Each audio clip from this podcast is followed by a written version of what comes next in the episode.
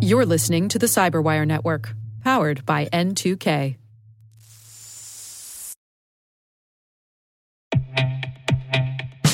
And now, a word from our sponsor, SpyCloud, the leader in operationalizing cybercrime analytics.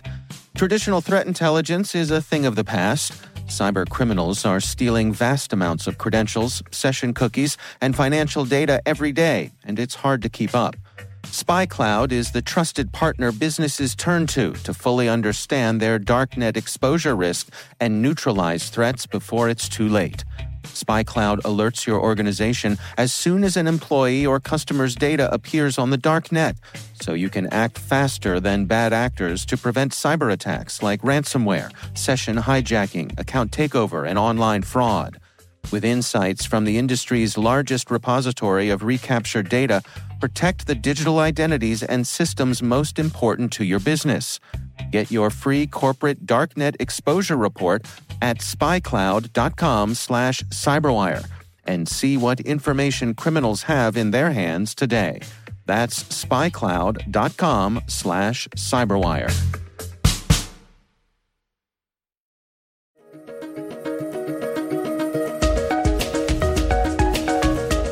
Hello, everyone, and welcome to the CyberWire's Research Saturday. I'm Dave Bittner, and this is our weekly conversation with researchers and analysts tracking down threats and vulnerabilities and solving some of the hard problems of protecting ourselves in a rapidly evolving cyberspace. Thanks for joining us.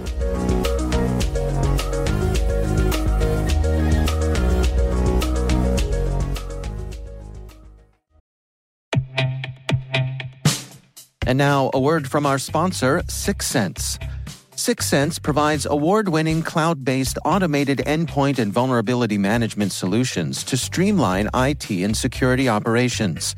With its advanced platform, businesses gain complete visibility and control over their infrastructure, reducing IT and security risks and optimizing operational efficiency.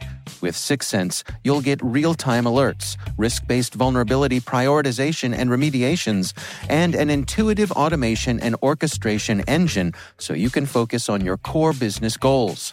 Confident in the knowledge that your enterprise is secure, compliant, and running smoothly. To learn why enterprises choose Syxsense, visit syxsense.com.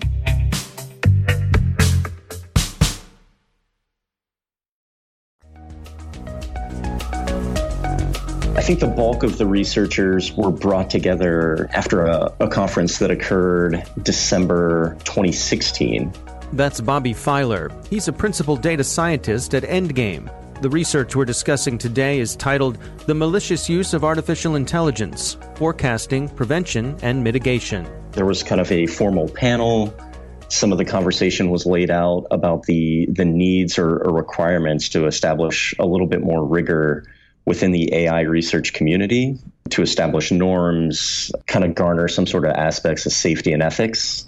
Over the next six months, I believe they they kind of laid the, the groundwork coming together with the three pillars, kind of the political, digital, and physical security aspects. Myself and Hyrum Anderson, another data scientist here at Endgame, were brought in to specifically contribute to the cybersecurity or information security component. And then it was a lot of, hey, let's let's try to get together and meet virtually, uh, 22 opinions, uh, and try to figure out what the common themes are going to be, what we want this to read like. We didn't want it to be kind of a, uh, a klaxon or call to arms about a, any sort of robot apocalypse. We wanted it to be very pragmatic, uh, a very thoughtful approach um, that was more policy driven than kind of the pop culture mainstream media was reporting on. The Oxford and Cambridge researchers, kind of the principal researchers, once everything was written up and we felt comfortable with it, took it and kind of kind of brought us across the finish line with editing. Um, there was a ton of help from OpenAI uh, as far as getting some some of the news out there and and PR. Yeah, I, I think it's it's a remarkably accessible report. Um, you know, my, my hats off to you. Um, let's start though. I, I think maybe the most fundamental question here is. Um, at the outset, defining artificial intelligence and machine learning. I, I think particularly in the cybersecurity world and when it comes to marketing in particular, um, I think those terms have gotten a little bit fuzzy. So, uh, can you help for the for the for the purposes of this paper? How did you approach those definitions? I mean, first, there's no way marketing has ever overstated what AI is. That seems implausible to me. I think there's a, a, a pretty big misunderstanding, um, and it's a byproduct of Hollywood, uh, our favorite TV shows, and, and things like that about what AI really is. For me, growing up, it was you know things like RoboCop, uh, which was which was super exciting, mm-hmm. and, and, then later iRobot and and all of this fun stuff. Lieutenant but, Commander Data. Exactly, exactly. Yep. So there were there were all these references in, in pop culture about what AI was supposed to be, when in reality it's uh, it can be much more mundane. I, I, I, think we've seen recently there's there's been some more interesting aspects, uh, but its core it's it's really just kind of statistics and machine learning. And and for the folks listening that that don't really understand machine learning uh, there are three main pillars. Uh, this concept of supervised learning, where you have examples of something with some sort of label, and then you train a model to recognize it. A good example is like spam detection. Unsupervised learning is where you have a bunch of disparate data and there are no labels, and you attempt to cluster them together based on commonalities in hopes to deriving some sort of information. And a lot of times that's used to derive labels. So you could look at things like economic factors, uh, location, schools, and, and all of this, and attempt to group together and categorize uh, people or districts into, you know, uh, red versus blue, rich versus poor, things like that. And then the final one, and one that gets referenced I think, quite a bit in the report is this idea of reinforcement learning, where you're treating uh, whatever problem you're trying to solve like a game, and you're allowing an algorithm to try to figure out the best way to solve a problem on its own. And then, based off of some sort of reward function or feedback loop, it takes that information, adjusts its parameters accordingly, and then tries again. And it does this instead of, you know, five or six times like it would take us to learn how to shoot a basketball or you know swing a golf club it does it millions of times in a very small setting is is a way to perfect a particular approach so let's go through. Uh, you all lay out a general framework for AI and security threats. Can can you take us through uh, what you discussed there? Yeah. So so at its core, uh, we try to focus on kind of three pillars: the political spectrum, the physical spectrum, and then the uh, cyber spectrum. I think for most people, uh, the the things that you would hear about or are hearing about are on the the political side, particularly right now with things like Cambridge Analytica. Um, there was a more, uh, I think, humorous one that occurred with uh, Jordan Peele from the comedy group Key and Peele, where he made a uh, Obama lip syncing video, right? Where he he basically used AI uh, and some of these algorithms that are readily available now to to people who are non practitioners or you know non PhDs, and, and, basically created a video that uh, allowed him to put forth a script uh, that it seemed like Obama was reading from that said the AI apocalypse was coming and it, all that fun stuff. So you're starting to see more and more of that. Um, another one that kind of came out that that I think will have interesting ramifications down the road is this idea of deep fakes. So the ability to, to more or less morph any picture uh, and overlay it with a picture of of anybody you know or anybody you're interested in seeing. And there's there's a lot of potential safety and security concerns there where basically if if you make somebody angry all of a sudden your face could be on a uh, in, inappropriate picture. Uh, there's blackmail concerns and, and things like that. And i think what you're starting to see is is that sort of accessibility to ai and the, the lower cost of entry to using it uh, is going to lead to both really good positive breakthroughs uh, and with that the exploitation of those for more nefarious means well, let's explore that uh, specifically. I mean, the, the cost issue. People that I've interviewed uh, over the past year or so, you know, they've said a lot of times the the bad guys when it comes to cyber attacks, they have shied away from AI because it's been expensive and there are cheaper things that work, you know, just uh, mass spamming or phishing campaigns or things like that. So one of the things that this paper points out is that the, the cost of these tools and is decreasing and the availability of these tools is increasing. Yeah, yeah, and I, I, think for the most part, the the researchers you've spoken to uh, are absolutely correct, and, and, that's certainly one thing that we try to emphasize in this report that there have been no outright uses within cybersecurity of AI being used. Researchers within the, the InfoSec community have, have come up with a variety of use cases, and it's certainly plausible. I think we're still at that stage where, where like you said, the it's just a little bit easier right now to to take the low hanging fruit approach because it is still effective. But I think what you'll see is the the advent or use of machine learning and AI in defensive technologies within cybersecurity uh, will lead to a little bit more generalized approach to tackling um, the threat landscape. And as those little pockets are shored up, it will require the attacker to become uh, a little bit more sophisticated. And I think they'll look to the very tools that we're employing as an opportunity to uh, attack. So it's kind of a, a, a, cat and mouse game, if you will, uh, or in its truest form, a, a, red versus blue between AI algorithms and, and, the people they are meant to stop, where they will use those those exact algorithms against us.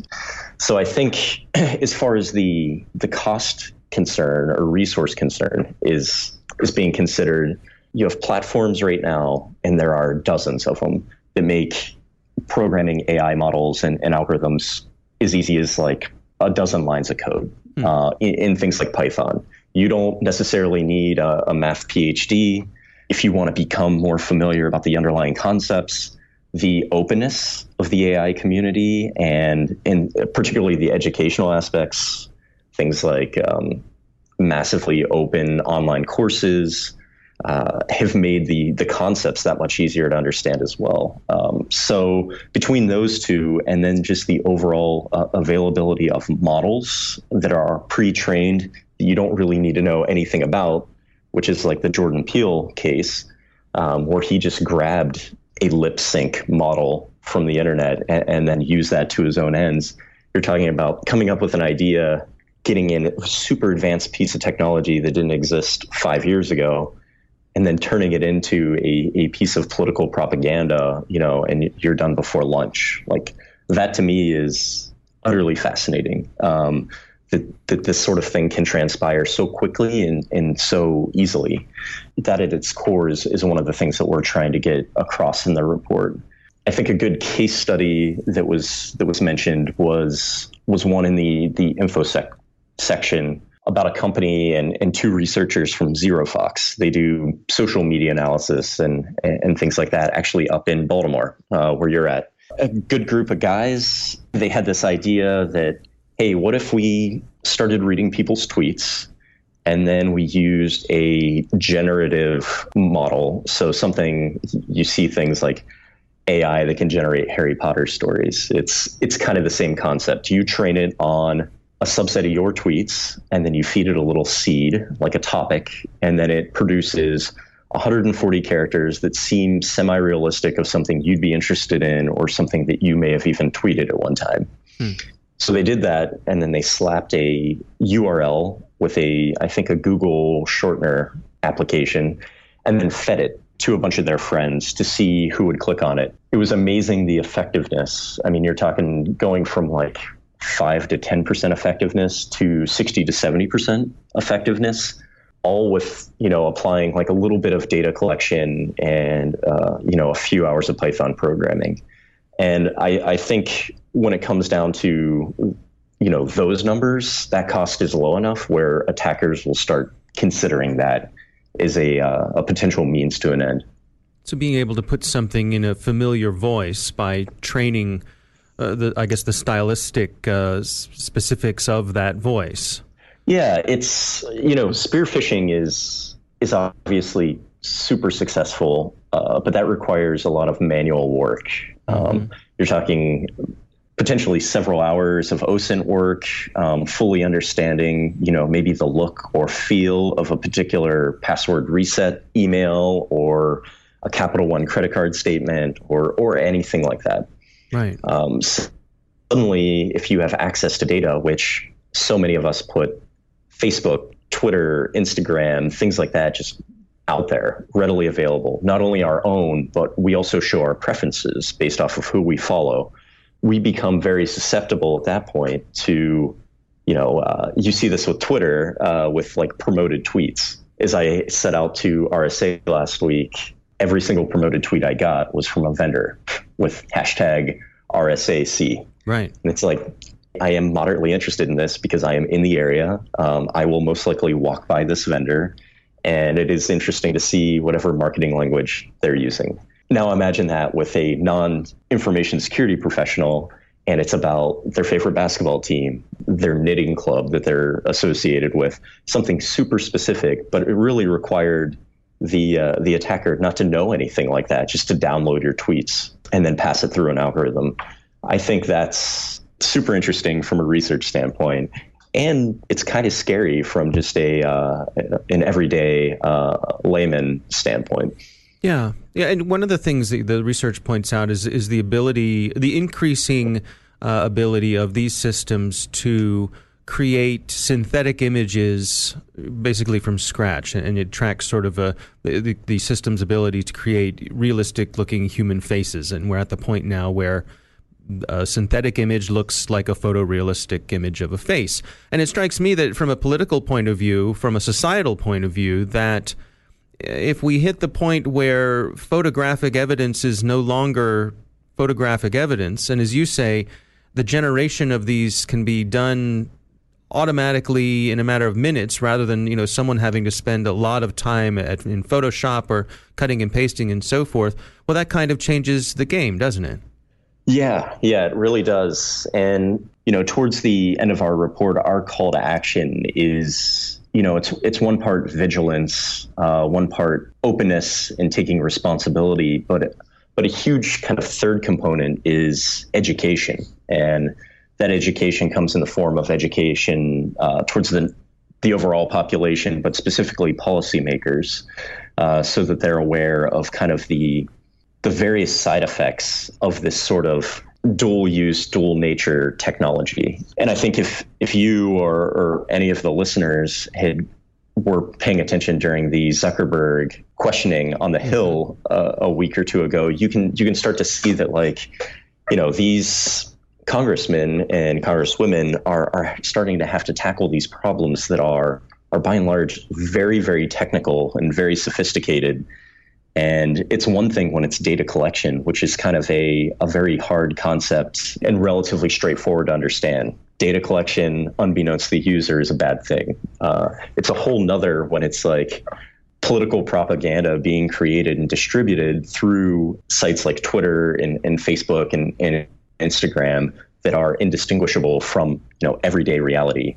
I think that's a, a more a terrifying sort of uh, process. And, and I, I think that is something that, that policymakers are going to be made aware of in the near term to that point about you know the the uh, the Facebook grilling from from the members of Congress, uh, you know, it strikes me that I, I, guess the argument could be made that the fact that the policy making is a slow, deliberative process you can make the argument that for a long time you know that's a feature, not a bug.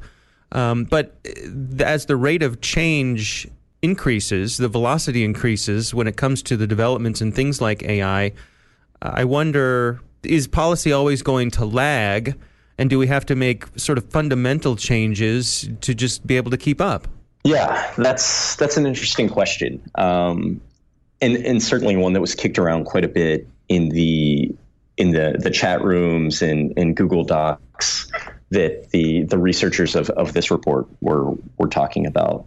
What we as researchers need to do and need to be more open to is and this isn't to say that we're not doing an, an okay job right now. It's just like anything, um, we can do better. Uh, and that's just being more open with a lot of the research that we're doing, um, red teaming it, There's a there's a huge component of that. I, I think in the report, both anecdotes, stories, as, as well as the recommendation to do this. And a, a good example is kind of next generation antivirus, which is something that uh, that I'm sure you're familiar with. It, it's a big marketing term, right. uh, obviously, but you know these are these are platforms that are are meant to eliminate the need for signature based AV, with the expectation that you can get out ahead of threats, which is fantastic. It's proven to be very successful. It's an arduous process that requires massive amounts of samples, um, correctly labeled. But at the end of the day, it, it's still a byproduct of the data it sees. So even if it generalizes very well and can pick up on, on little nuances here and there, it's still very prone to attack. And with things like VirusTotal, where you can kind of submit a sample and then see a broad spectrum of vendors and how they respond to the sample you submit. There's been research, and, and myself and, and Hyrum Anderson uh, teamed up with UVA uh, to, to do this very thing, which is could you use AI kind of against AI? Uh, is this possible? And we set up kind of this this game uh, that could be thought of is like you know, when you were in college and you tried to sneak into a bar, uh, you showed up the first time and you wore a hat, and you're like, this hat makes me look older. You tried it, and the, the bouncer was like, no, no, no, no, that's that's not going to work. and then you were like, you know what? I bet if I grew out my beard a little bit, that would help. Right. Go back again. And it's like, uh, better, but but no. Uh, and then finally you're like, uh, well, maybe I just need to get a fake ID. And then once you get the fake ID, you're in and you're like, oh, oh, that was the solution all along. That was that was the hole in the process. So it's it's kind of the same idea with this attacking uh, next gen AV with with kind of this reinforced game uh, with malware, where you take a piece of malware and you throw it at next gen AV, it spits back good or bad. Some next gen AVs are a little bit more helpful and they spit back a number, like a confidence score or a probability of maliciousness. And this helps even more because you can start to understand the ebb and flow of you making a decision or altering one piece of or part of code and the effect that that has on the score. So if you can do that enough, you can start to learn like, oh, well, if I uh, pack the binary and then uh, scrub strings and, and, and do this or change it to Russian language pack, then all of a sudden I can get past. Hmm. Uh, and it's it, all of a sudden you learn a recipe for bypass.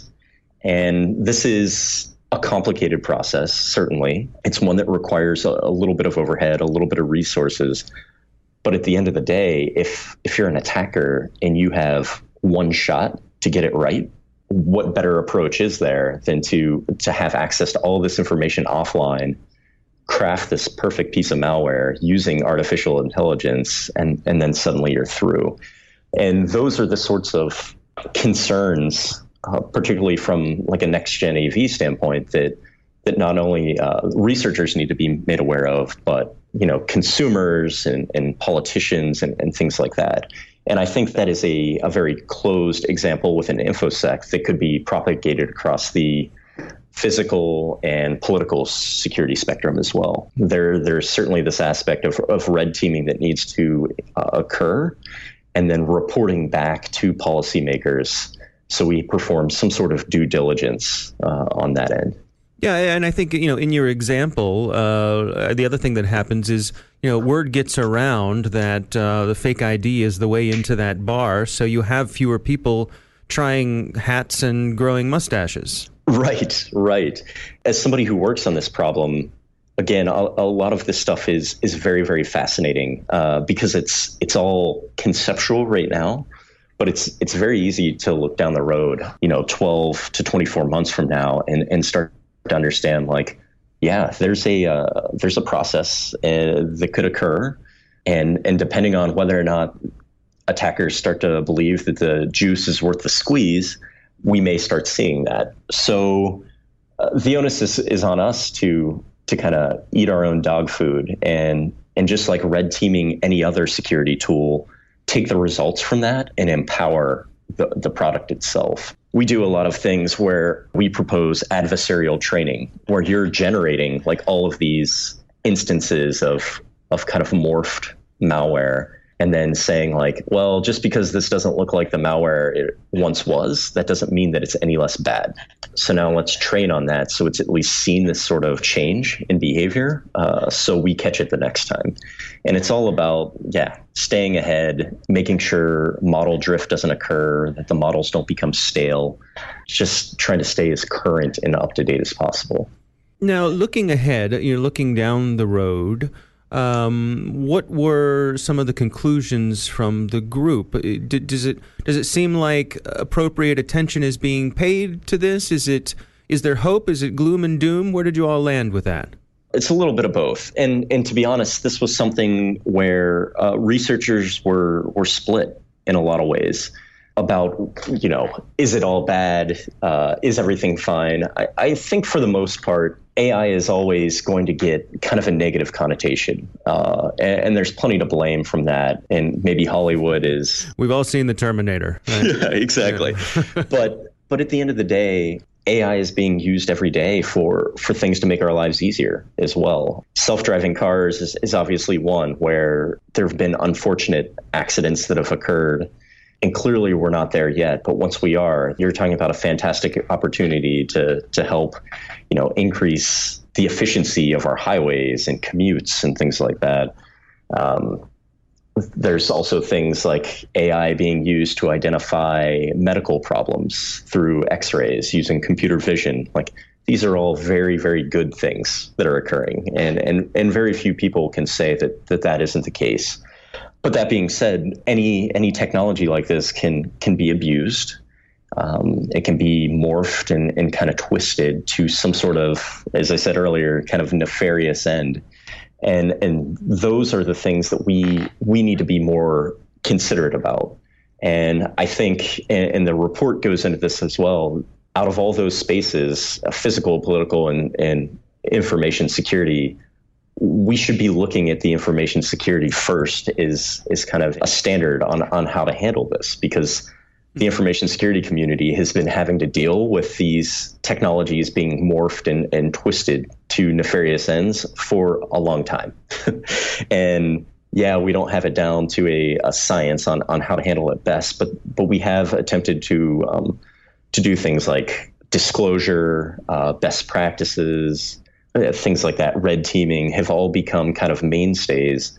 And yeah, it's not perfect, but it at least provides a roadmap of what could and should be done, particularly within this kind of new newfangled space of, of AI.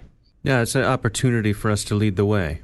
Right. And, and I think a lot of the researchers uh, that we worked with were political and phys- physical security researchers. Um, and and they were the they were kind of the first ones to come to this and, and say like well you guys you guys have things like vulnerability disclosure. And i'm like yeah yeah we do. And you know it, it works and it's it's reasonably effective. And we have things like bug bounties and we try to open up some of our tools to the community but we could obviously do better. And i think things like explainability and interpretability of of what these AI models are doing um, in each of these fields. Information security is certainly one.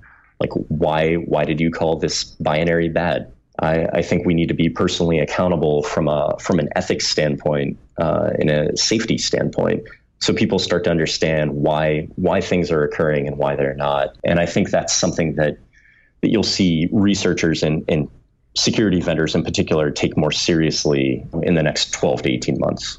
I mean, I, I, think one thing, and this would be more of a shameless plug, mm-hmm. uh, but but some of your viewers will likely be attending um, Black Hat and DEF CON this year. You know, if you're interested in kind of the AI aspects of of how it's being employed or deployed in information security, go to those conferences and ask around. Uh, talk to vendors.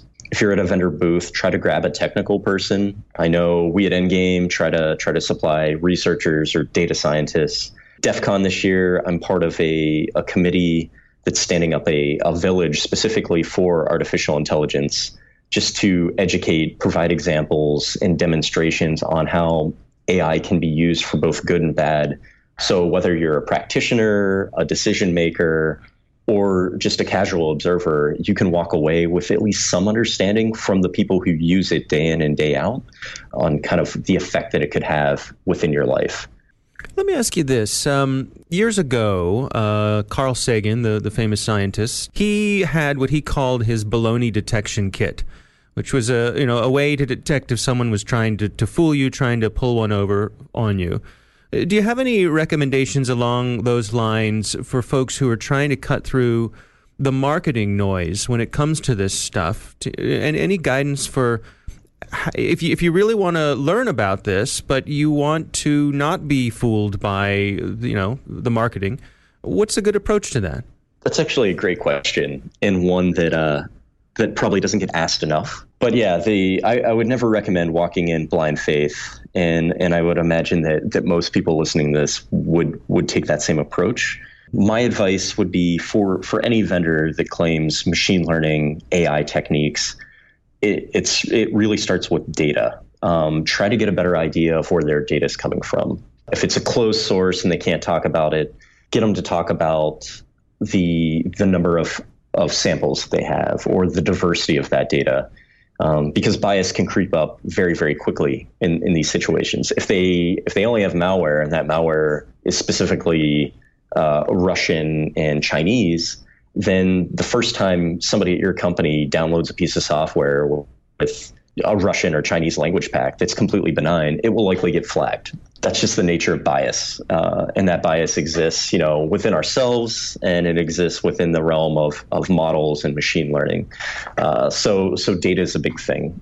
Another big thing is trying to understand how they're training that data, you know, kind of the models they're using, and then how often. Uh, just because of how rapid and dynamic the information security space is, particularly from an attacker perspective, that shift uh, in speed uh, of, of attacks and, and discrepancy in attacks can lead to models that aren't trained very often becoming very stale, uh, leading to bypass and, and things like that. So, I would say trying to determine whether or not the machine learning pipeline is mature in the sense that it is it's trained consistently on fresh data. Uh, they're accounting for things like old data uh, sloughing off and not being useful anymore. Those two things are, are very, very important and could at least provide some sort of background to you in feeling a little bit more confident in whether or not you believe kind of the, the spiel that you're being pitched. Our thanks to Bobby Filar from Endgame for joining us. The research we discussed today is titled The Malicious Use of Artificial Intelligence Forecasting, Prevention, and Mitigation. We've got a link to the research paper in the show notes of this episode.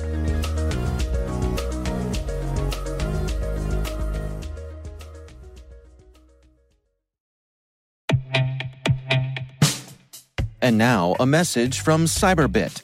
Mastering cybersecurity is like mastering a sport.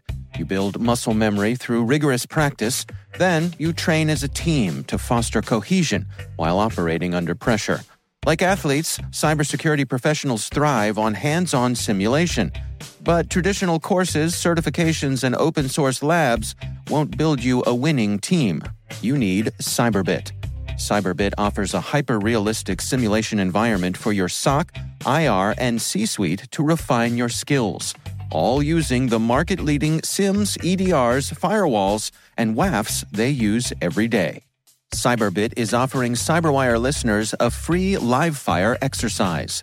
Sign up your team now at cyberbit.com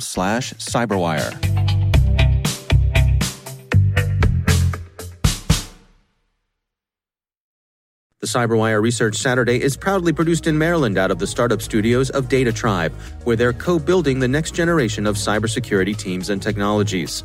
Our amazing Cyberwire team is Elliot Peltzman, Puru Prakash, Stefan Vaziri, Kelsey Bond, Tim Nodar, Joe Kerrigan, Carole Theriault, Ben Yellen, Nick Veliky, Gina Johnson, Bennett Moe, Chris Russell, John Petrick, Jennifer Eiben, Rick Howard, Peter Kilpe, and I'm Dave Bittner. Thanks for listening.